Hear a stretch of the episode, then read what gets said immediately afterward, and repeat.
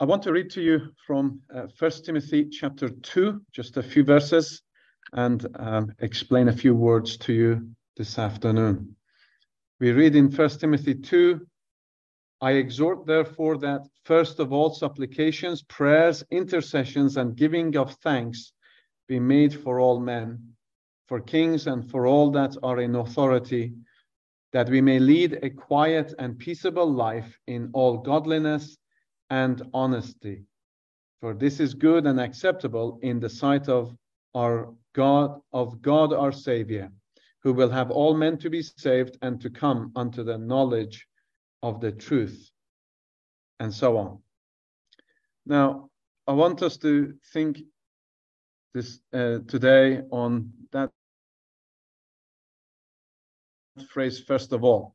Probably uh, the key and foremost New Testament passage about prayer meetings is is this one that we have just read together. And so I want to take uh, a little time now and maybe in future as well to concentrate on this passage uh, in future uh, messages and uh, to um, look at what what the apostle paul is meaning here so uh, for in order to understand uh, what the apostle paul is saying to timothy as the lead pastor of the church or churches at ephesus uh, all of these themes are worth exploring for example why does paul say first of all uh, when it comes to praying uh, what is supplications or what are supplications or prayers or intercessions and giving of thanks what does it mean to to pray for all people?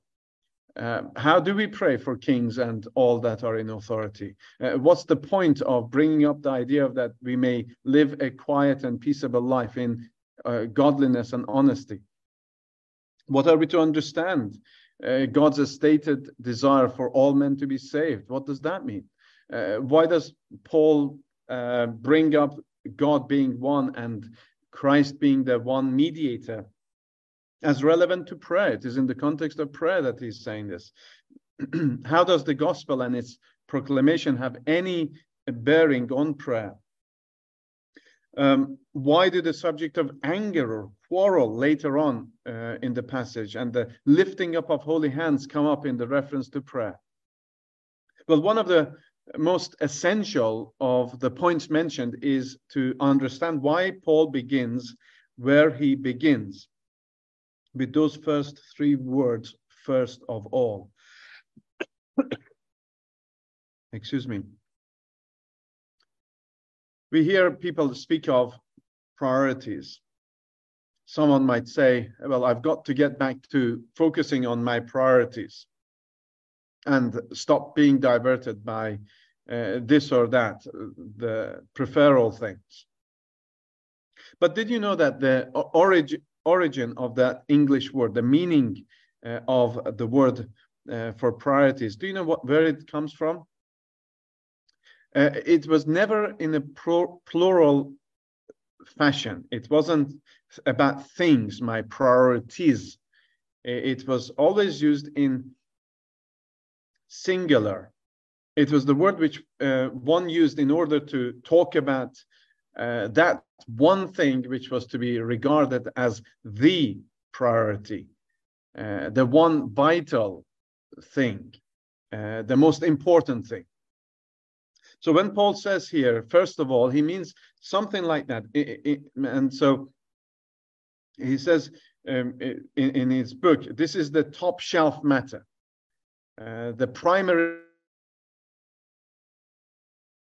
components of public worship difference include two things preaching and prayer and the, and the, uh, the apostle is emphasizing the importance of sound doctrine in in the previous chapter in chapter 1 uh, of first timothy he uh, he charges timothy to teach only the word of god uh, he he also discusses his own ministry and the and that he's entrusted with this gospel message. And now he's shifting focus in this chapter two. He shifts focus to the second component, and that is prayer. And he encourages the practice of prayer. This, this should be the lifeblood of the, uh, the church. Uh, this is the lifeline for the believer. Uh, now, do we really take this seriously? The impact of Paul's stressing, first of all, when it comes to praying. And Paul is not writing to Timothy about his personal life or his own uh, prayer life, uh, nor was he telling Timothy to preach on prayer so that the saints at Ephesus would give attention to it in, in their own um, sort of individual lives. No, uh, this is about the church praying together. And, and Paul has written to the church's pastor in order to urge him to make sure that the church prayer, the, the church prays together. The whole letter is about church life, togetherness. It's about corporate life. So it's, I, I exhort as a as a foremost priority or as the primary focus out of all the things he, he wishes to convey this was the most crucial or it, was what he desired most fr uh, from others this doesn't solely pertain to the timing of prayer emphasizing that it should occur early in the morning or as as the very first act before anything else. It's not saying the first thing you do, this is what you have to do. No, no, that's not the emphasis here. Although that that would be a good thing, that would be a right thing.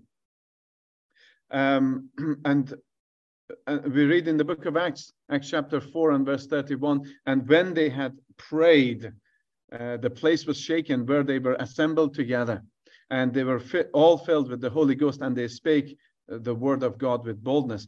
Uh, difference is saying prayer should be a central part of your life, and that should be the central part of the church's life. You should pray often and consistently. That's what it's saying. Prayer is not something that uh, we do to, to merely open and close a worship service. No, in fact, if those are the only times when we pray as a church, it becomes questionable whether we are really even praying at all. Are we merely uh, treating prayer like a spice on our food, a little something to add a, a touch of flavor to make it taste genuinely religious? And this renders our prayers quite empty of reality. So prayer must not be something that we only uh, hasten to do when a crisis arises or when some pressing need comes up. We live in a world of crisis. Uh, we are always at war, dear friends. We are always at war. Uh, we are always in the fight. Uh, life is a spiritual war warfare. So let us never cease praying. We are in this spiritual battle. So we must always be praying as a church. I was so encouraged uh, last night in our prayer meetings, uh, at our midweek prayer meeting. Uh, the, the, our prayer meeting has more than tripled in size since two, three years ago. Um, and there was no gaps left. There was one man after another just seeking the Lord, crying out to God. And there were people who were praying more than once. Uh, some people just prayed two or three sentences, but pleading with God for individuals. And I believe that any kind of blessing we are experiencing and what you're experiencing is because God graciously is answering prayer. So, should we not put that as priority? I said the last time, I said that uh, we should approach the Lord very differently to the way we approach uh, one another or other people. So, maybe somebody uh, in your life has been a blessing to you, they have provided for you some help, and you're hesitant. You say, I don't really want to bother you, but could you help me with this again? We don't need to hesitate about asking of the Lord. We can say with the psalmist, Because, uh, Lord, thou hast blessed me before, I'm coming back again and again and again. That's the attitude. So we must be always be praying as, as God's people. We, we, must be always be praying as a church for, for each other, for the lost, for the gospel work, for our government, uh, and, and, even for the governing authorities of uh, those in our nations and other nations. Uh, Paul is saying, pray. First of all, you ought to pray. And he's writing to his church, he's writing to his people. So make it a priority all year long, spring, summer, autumn, winter, all holidays, uh, at all times. We need to pray together. Uh, a, a, few weeks ago, when I was having just a week's holiday, we came to our prayer meeting, midweek prayer meeting, and people said to us, Pastor, you're on holiday. I, I said, Yes, I'm on holiday, but there's a prayer meeting. Uh, we never are on holiday. We never take break from praying together and coming together to pray. There is no break. Um, and because Satan is never taking break, it, Satan is not on holiday. The lost are going headlong to their destruction. That doesn't stop. And uh, and I need uh, fellowship with God. I don't want to break in my fellowship with God. So let us be praying, dear friends. We prayed this morning as as I uh, went out to uh, preach in the open air in just the center of our town. And we prayed, Lord, send us the right person, send us right people to come and hear the word of God. And the, the, the place was empty, it seemed to us. But as I began to set up the table with some books and Bibles and so on, a, a lady came. She was on the phone. She said, Look, this might be a sign. Uh, there are Bibles here maybe God is telling me something. And she was talking to, to her friend on the phone as I was still, I had not put the Bibles out there, just there was just one out. And she said, Can I take something? This must be God speaking to me. And I said, Of course, God is speaking to you. And uh, I gave her a Bible and, and uh, other literature. And and but the place was empty. I didn't know, I don't know what where she came from.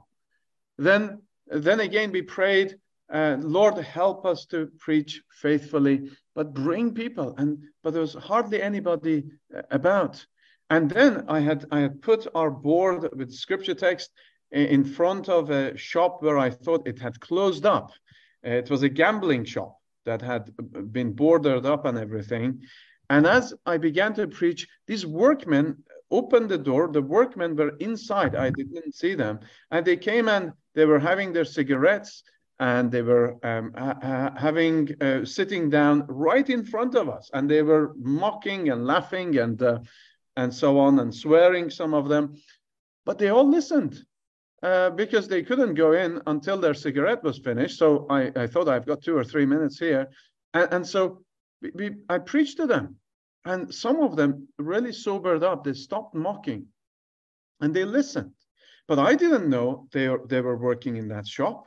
But we prayed, Lord, bring in the right people. And they were the only ones who actually we had captivated audience for a number of minutes and they kept coming out for more cigarettes and uh, and so uh, i started preaching to them again and um, so we have no idea. When we pray we have no idea what the lord's plan is. But one thing we are sure god answers prayer. So be encouraged. Be encouraged and uh, seek the lord together uh, today and uh, be assured, pray with expectation, be assured that God will answer this prayer. I don't know how, I don't know when, I don't know where, but the Lord will answer prayer. May God bless you.